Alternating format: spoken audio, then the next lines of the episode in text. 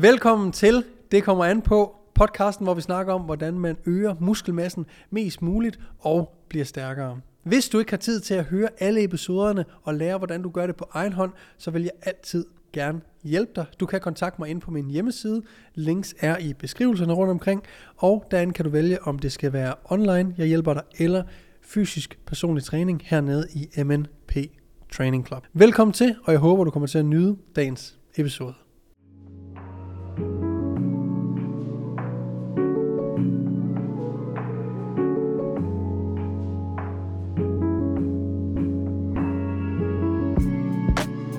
Det her, det gælder både nybegyndere, men det gælder, gælder så sandelig også dem, der har trænet i, lad os bare sige, plus fire år, som gerne vil blive ved med at se øh, resultater for det hårde arbejde, vi lægger i træningen i træningscenteret uge efter uge, år efter år. Fordi det er nogle helt essentielle principper, øh, som egentlig er meget simple og, øh, og skal opfyldes. Så den første ting, og faktisk eneste ting, som handler om kost, det er, at vi skal gerne sikre os, at vi får den rette mængde protein. Så nummer et, sørg for, at du får 1,6 til 2 gram øh, protein per kilo kropsvægt. Det var 1,6 til 2 gram per kilo kropsvægt, du selv vejer. Det vil sige, mand eller kvinde, vejer du 70 kilo, så skal du altså have omtrent 112 til 140 gram protein på daglig basis. Det er en lidt bred range fra 112 til 140 gram. Man kan sagtens indsnævre den en lille smule, så den måske hedder fra 1,7 til 1,9 gram per kilo kropsvægt. Men det vigtigste er bare, egentlig bare, at vi er relativt konstante med vores protein og rammer inden for den her ramme, og man kan jo sagtens gå efter at få 1,8 på daglig basis, og de dage det så er sværere at opnå sin protein, det kan være grundet, at man er til nogle familiearrangementer, eller ja, der kan være mange situationer, hvor det er sværere at få proteiner end andre, jamen så har vi ligesom bare en minimums øh, værdi, vi gerne vil sigte efter at ramme. For en 70 kilos person er det de 112 gram.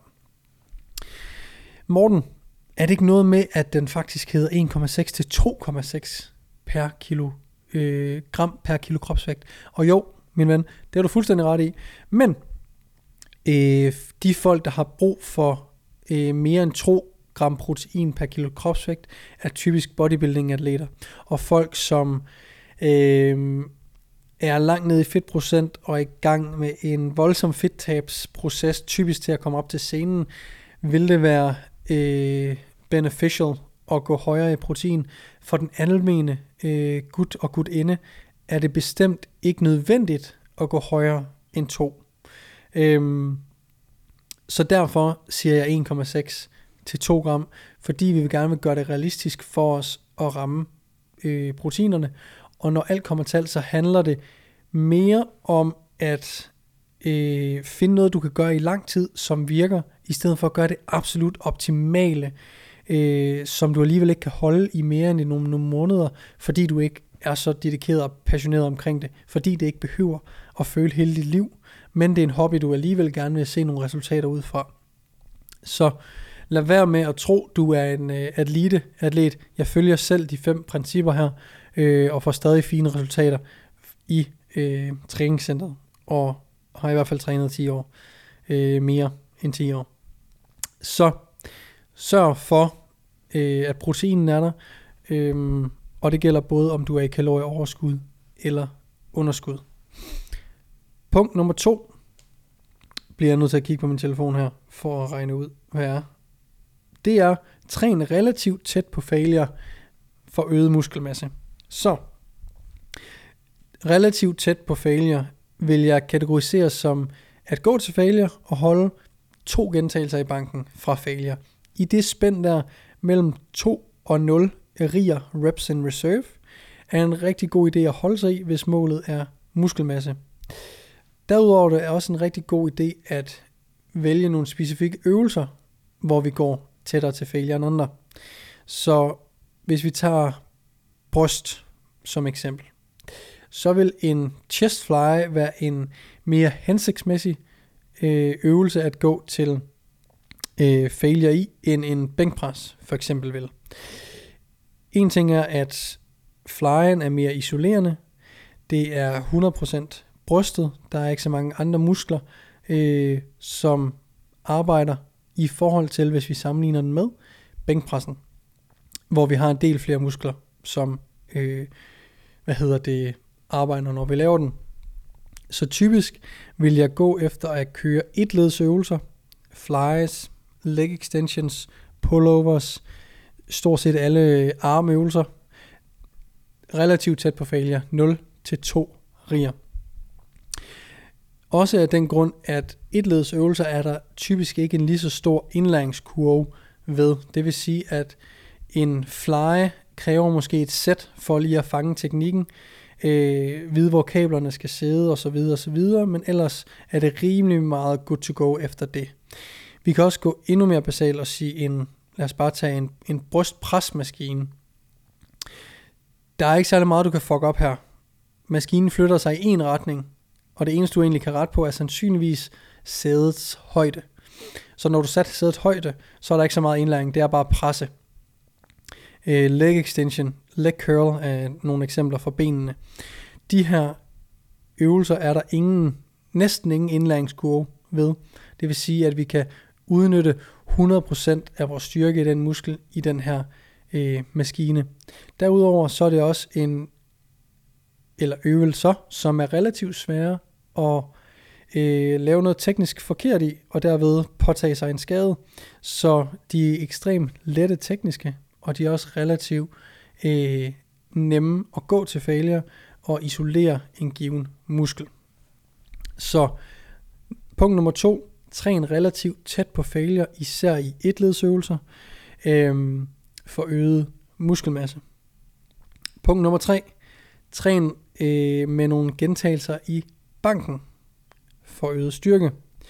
Her vil jeg sige, at gentagelser i banken er alt fra 1 til 4, hvor vi holder måske i starten af, i starten af programmet os tættere på fire gentagelser i banken, og jo længere hen vi kommer i programmet, jo tættere vi kommer på en deload, jamen jo tættere på RIA 1 går vi.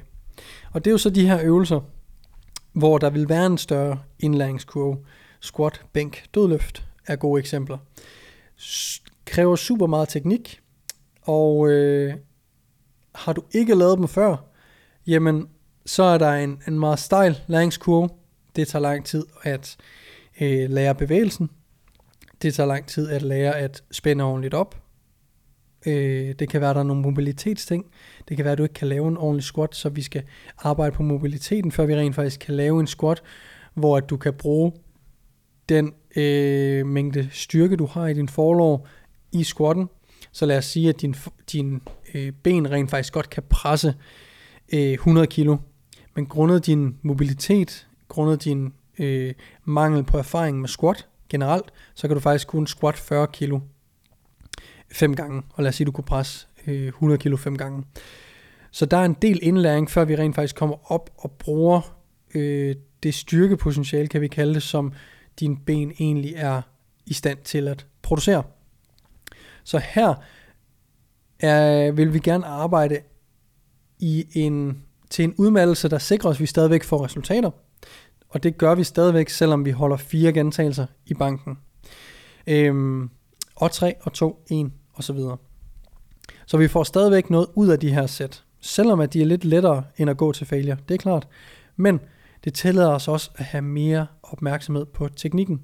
Det gør, at vi kan, ud, øh, vi kan udvikle os teknisk i de her øvelser, som har et større krav til teknik, inden maskiner vil have, og derfor holder vi os øh, øh, holder vi os lidt længere fra failure i de her øvelser.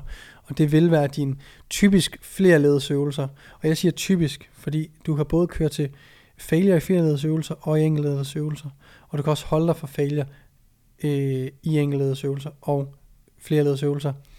Men typisk i flerledesøvelser er der, hvor vi kan løfte mest vægt. Og typisk i enkeltledesøvelser er der, hvor vi mere sikkert øh, kan gå til failure og udtrætte en muskel. For det, der også kommer til at ske, hvis vi kører til failure i en squat, er, at vi ikke bare udtrætter benene og forlårene, vi udtrætter øh, en hel del af vores krop, vores centrale nervesystem, også vores core, vores baller, vores øh, forlår, øh, dele af vores rygmuskler, så videre, så videre. Øh, der er mange flere muskler i spil, når det er, at vi øh, gør det i en flerledes øvelse, for, som for eksempel en squat, øhm, som kræver en del længere restitution. Så det er punkt nummer 3. Punkt nummer 4 skal jeg simpelthen lige finde her. Undskyld venner. Husk at gå ind på min Instagram. For det første at følge mig. For det andet for lige at kunne se øh, det her post fra den 4. august. Punkt nummer 4 er at have en en-til-en pres til træk ratio. Det vil altså sige, at hver gang du presser noget, så trækker du også noget. I overkroppen er det, er det øh, relativt simpelt. Hver gang du presser noget væk fra dig, enten en brystpres eller en skulderpres, så laver du noget, hvor du trækker noget til dig. Det vil altså sige en rygøvelse. Så hver gang du presser noget over hovedet, så trækker du noget over hovedet. Hver gang du presser noget væk fra dig horisontalt, så trækker du noget til dig horisontalt. Det behøver ikke være så firkantet, hver gang du trækker noget vertikalt, behøver du presse det vertikalt. Men om ikke andet er det en god øh, fingerregel have en en-til-en pres til træk ratio. Så kan der være noget bodybuilding wise, at du har en mega stor ryg og en mega lille brystkasse i forhold til, så vil man måske ikke trække lige så meget, som man vil presse. Men for den almene, øh, og for den, der bare gerne vil have en flot fysik, og en velbalanceret fysik, og til dels undgå skader, have en, en relativ en-til-en pres til træk ratio. I benene er det sådan set også det samme. Det vil sige, at vi har for, forlov, og vi har baglov. Jeg mener, vi har baglov. øhm, og baller. Det er klart, at der er nogle øvelser, der overlapper lidt. Så en squat, der bruger vi både forlovene og ballerne. Det vil sige, at vi både egentlig har en, en pres og egentlig en trækmuskel for bagsiden. Så der vil være nogle, nogle øh, overlappende bevægelser, men tænk på det som om, at du skal ramme forsiden og bagsiden øh, lige meget relativt. Det femte og sidste punkt er, at vi vil gerne se kvantitet over kvalitet. Det vil altså sige, at hvis du ikke ser de resultater, du øh, søger i træningscenteret, så sørg for, at kvaliteten af det, du rent faktisk laver, er i top. Sørg for, at din teknik øh, er første prioritet. Sørg for, at du rent faktisk mærker den muskel, du prøver at træne. Ved du, at en bænkpres skal mærkes i brystet, og mærker du den slet ikke i brystet, så er der et eller andet galt. Øh, og det gælder for alle øvelser. Der er nogle øvelser, der vil føle en fly kontra en bænkpres. Flyen vil altid mærkes bedre i brystet, fordi den isolerer det med bedre. Så vi kan ikke helt sammenligne de to. Men hvis du ikke har et pump i dit bryst efter et sæt af omkring 10 gentagelser i bænkpres, så er der et eller andet off. Så er der noget, vi kan optimere her. Så hellere have 10-12 virkelig, virkelig gode sæt i løbet af en træning, i stedet for 18-20 lidt lorte øh, sæt. Fordi hvis du, er, hvis du skal bruge to øvelser på at få et pump i brystet, jamen så er du bare ikke god nok til at træne endnu. Så sørg for, at den tekniske udførsel af de forskellige øh, øvelser, som du laver, er bliver kigget på og bliver optimeret. Og en god måde, det er klart, at hvis du sidder derude og ikke er personlig træner og ikke læser omkring alt det her i din fritid osv., så, så det, kan det jo være svært at sige, hvad fanden er det, jeg skal rette på. Så øh, en ting er, at den muskel, du prøver at træne, den skal du gerne kunne mærke har arbejdet har en form for pump, hvis du har kørt et sæt af 8-10 eller 8-12 gentagelser. Hvis du ikke kan det, eller lad os bare sige to. Lad os bare sige to sæt. Hvis du ikke kan efter to sæt, så er der et eller andet galt. Så gør du det ikke ordentligt. Så bruger du nogle andre muskler. Og især hvis du kan mærke det andre muskler. Derfra vil jeg prøve at filme mig selv, og prøve at sammenligne det med nogen, som du ved øh, laver tingene rigtigt. Hvad er det, de gør, som jeg gør? Simpelthen sætte videoerne op imod hinanden. Det er klart, der vil være nogle øh, strukturelle ting, det vil sige, hvis du øh, sammenligner dig, hvis du er 1,60 høj, og du sammenligner med en, der er 2 meter, så øh, er det måske ikke så sammenlignet, som hvis du sammenligner dig med en, der var også var 62. Nej. hvis du sammenligner dig med en, der var 61, ikke 62.